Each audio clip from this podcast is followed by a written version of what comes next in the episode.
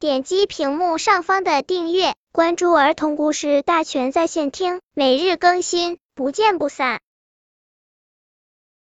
本片故事的名字是《长眼睛的小木屋》。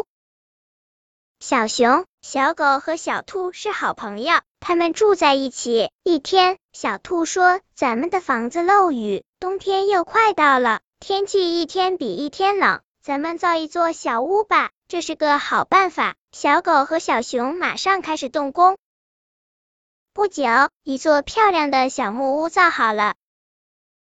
小兔说：“房子太暗了，什么也看不清楚。”小熊和小狗也觉得太暗了，就一起坐在地上想办法。小兔灵机一动，说：“我有办法了，我们可以看看哪块木板比较松，把它敲下来。”不就有了一个窗子吗？这个办法好。小熊和小狗说，说完，他们就行动了。小熊发现右臂一块木板上有块大结疤，小兔说，就敲这块木板吧。说完，就用小锤子轻轻的敲打，墙上出现了一个圆圆的小洞，外面的光线射进来，屋里亮堂起来。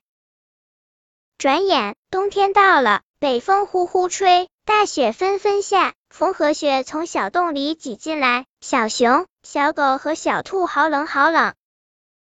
小狗想把那块木板钉上，小兔说不用钉，我有个办法。小兔叫小熊砸了一块冰，磨得圆圆的，像面小镜子。小熊把它嵌在小洞上，风雪被挡住了，再也钻不进来了。远远望去，小木屋就像长了只明亮的眼睛。整个冬天，屋子都暖暖和和的。